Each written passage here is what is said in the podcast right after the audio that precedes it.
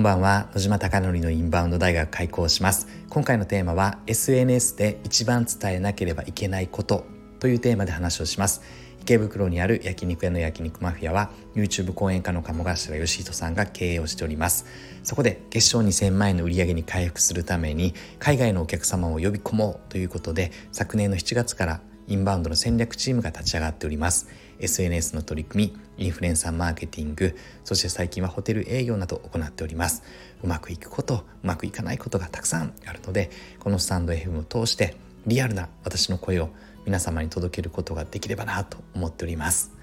では早速ですね本日の本題に入っていきたいなと思っております。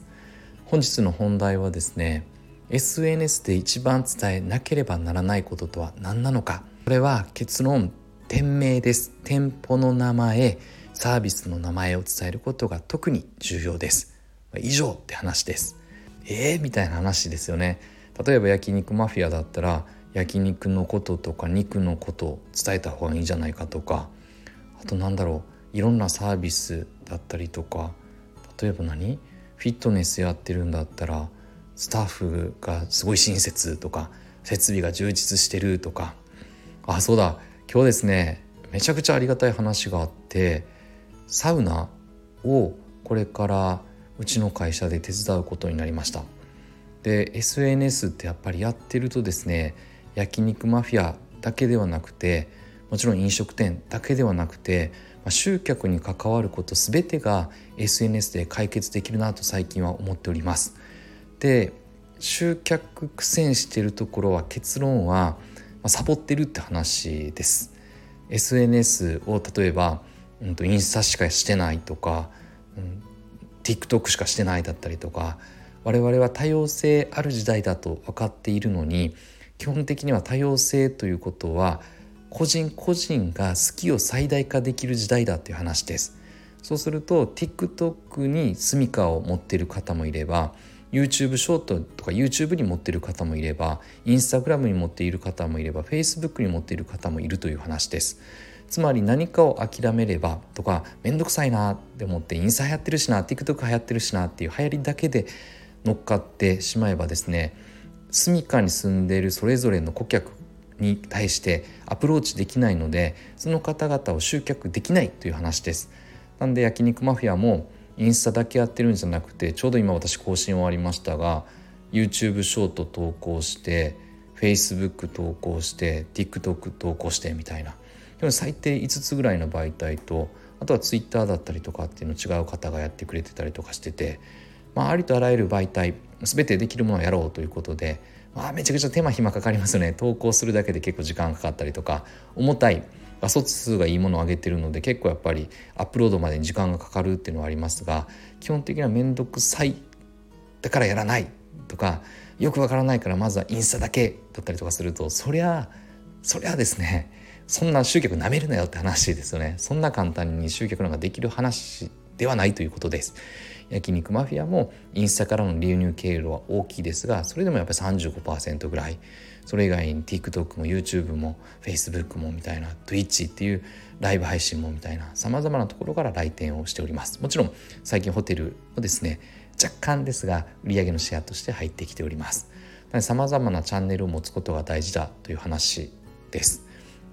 で今日ちょっと広げまくっておりますがそういったテーマで、えっと、進んでいくとですね、まあ、いろんなところから私のことを知っていただいて今日はですねサウナの運営してる会社。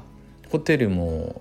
17店舗20店舗ぐらい経営してる会社でサウナを来年の1月に札幌で1,000坪でやろうと思いますみたいな。でも今赤坂とかにもあって上野にもあって赤坂のお店は政治家とか芸能人とかあとはスポーツ選手とか来ますよみたいな話をしててそこをですねおそらく最終的にはまだ契約には至ってないんですがほぼやる前提で動いていくので7月今月中に契約詰めて、まあ、値段だったり回数だったり費用だったりとかっていったところを打ち合わせしてやっていこうと思っております。これも全てですね焼肉マフィアで学んだ SNS とかインバウンドで学んだこの SNS を中心に展開していこうかなと思っております。なので、まあ、めちゃくちゃちょっとかなり余談余談で本題からかなりずれておりますがいやー面白いですね。サウナ業界。まあ、そもそも市場規模が1兆円あってで私がお手伝いするまずは赤坂と上野はですねそれぞれ月賞2,000万あってで利益率がですね正確に教えてくれなかったんですが、まあ、えげつないですね。ざっくりと聞くと。で野島さんサウナって基本的に水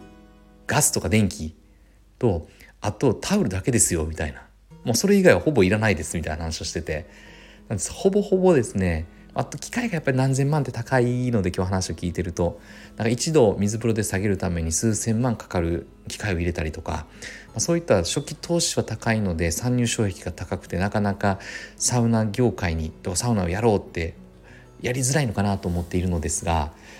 何が言いたいかというとまあ1兆円の市場規模なのでそこまでめちゃくちゃ大きな市場規模ではなくてだからあんまりですね調べるとサウナのコンサルティングとかサウナの SNS 取り組んでるところとか、まあ、サウナで結構水着を着たですね方々がですね発信をしておりますがこれは以前も話をしましたがそもそも、えっと、性的欲求つまり生理的欲求の中に性的な欲求があるのですがこれ一時欲求とも呼びましてそこを刺激してもですね「わあ綺麗な水着だわあ」みたいなエッチみたいな感じでそこの刺激でいいねとかフォロー数は増えるのでインフルエンサーはそれでいいのですがそもそも企業展開していった時に綺麗な女性を出すとか、えっと、セクシーな、えっと、おっぱいを出すとかおっぱいを出さないか水着を出すとかあとはですね、まあ、腰を振ってくねくねするとか、まあ、基本的にはダンス系の動画をアップするとですね今はぱり性的刺激をするのでフォロワー数増えて再生数増えていいねも増えるという構図です。これはどこかの場面で話してるのでちょっとあまりに広がりすぎてですね終わらなくなってくるのでちょっと探してみてください。で、まあ、そもそも、えっと、やっていく内容を決めてで改めてサウナ業界そうなんですよ面白いなと思っててでサウナってやっぱり利益率が高くて1兆円の市場規模のところうちの会社はなんか今日狙っていこうっていうのが今日かなり見ましたね。これいけるなみたいな飲食店ってやっぱり利幅が狭いのでやろうと思うとなかなかと私にお金を出してくれなかったりとか基本的には今1回50万円ぐらいであの2時間ぐらいのコンサルティングを請け負っているのでやっぱりですね飲食店になると2時間1店舗で50万ってなかなかやっぱり出せない金額なのでちょっと広げづらいな飲食業界ではと思ってたんですけどサウナ業界行けますね。サウナ業界いけるというちょっと裏の島が出てきてですね計算機叩いてみたいなしてました。ただ共通項目はやっぱり業界が1兆円規模で利益率が高いところは狙っていけるんじゃないかなと思うので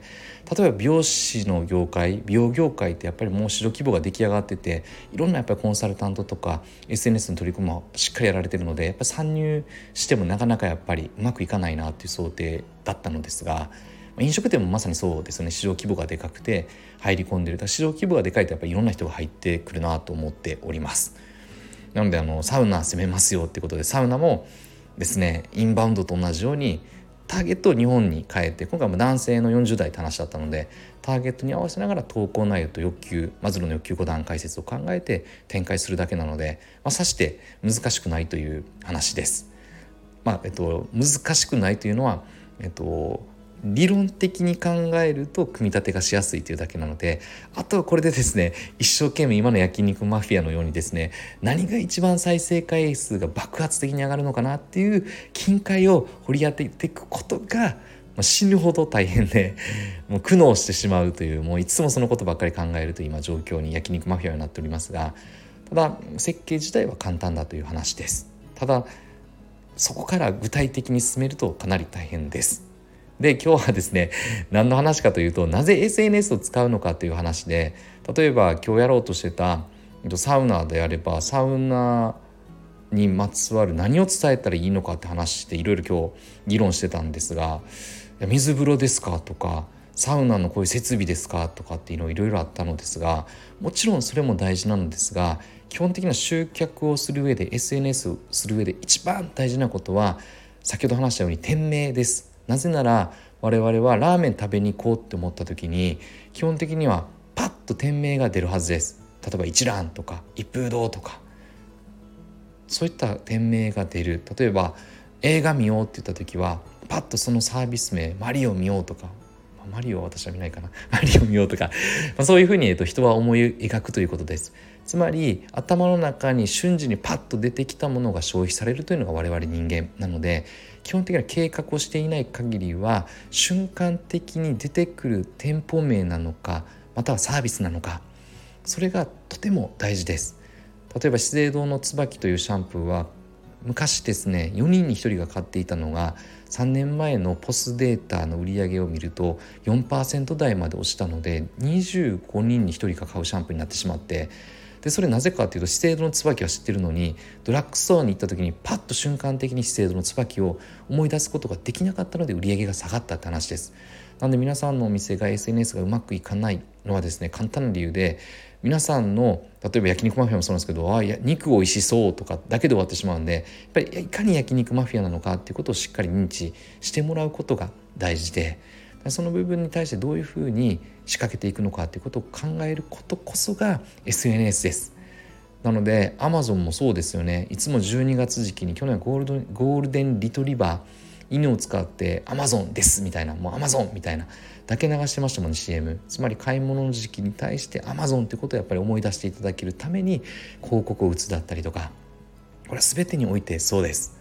なんで改めてですね何を伝えるのかっていうと一番大事なのは店名なんだよっていうことを今日は特に伝えたくてダラダラダラダラですねなんか嬉しいことだったりとかあだこうだ話をしておりました。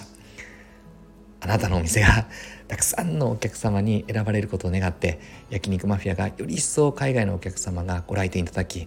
本当に素晴らしいお店だったよ。日本の最高の思い出になったっていうことをおっしゃっていただけるお店を目指してこれからも取り組んでいこうと思っております。今日はですね結論はたった2文字？店名ですね。店舗名。店名を伝えていくことなんだということをぜひあなたの SNS でどういうふうにできるのかなということを取り組んでみてください。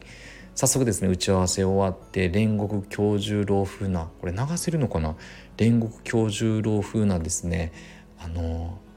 メッセージを取っております。体を燃やせ!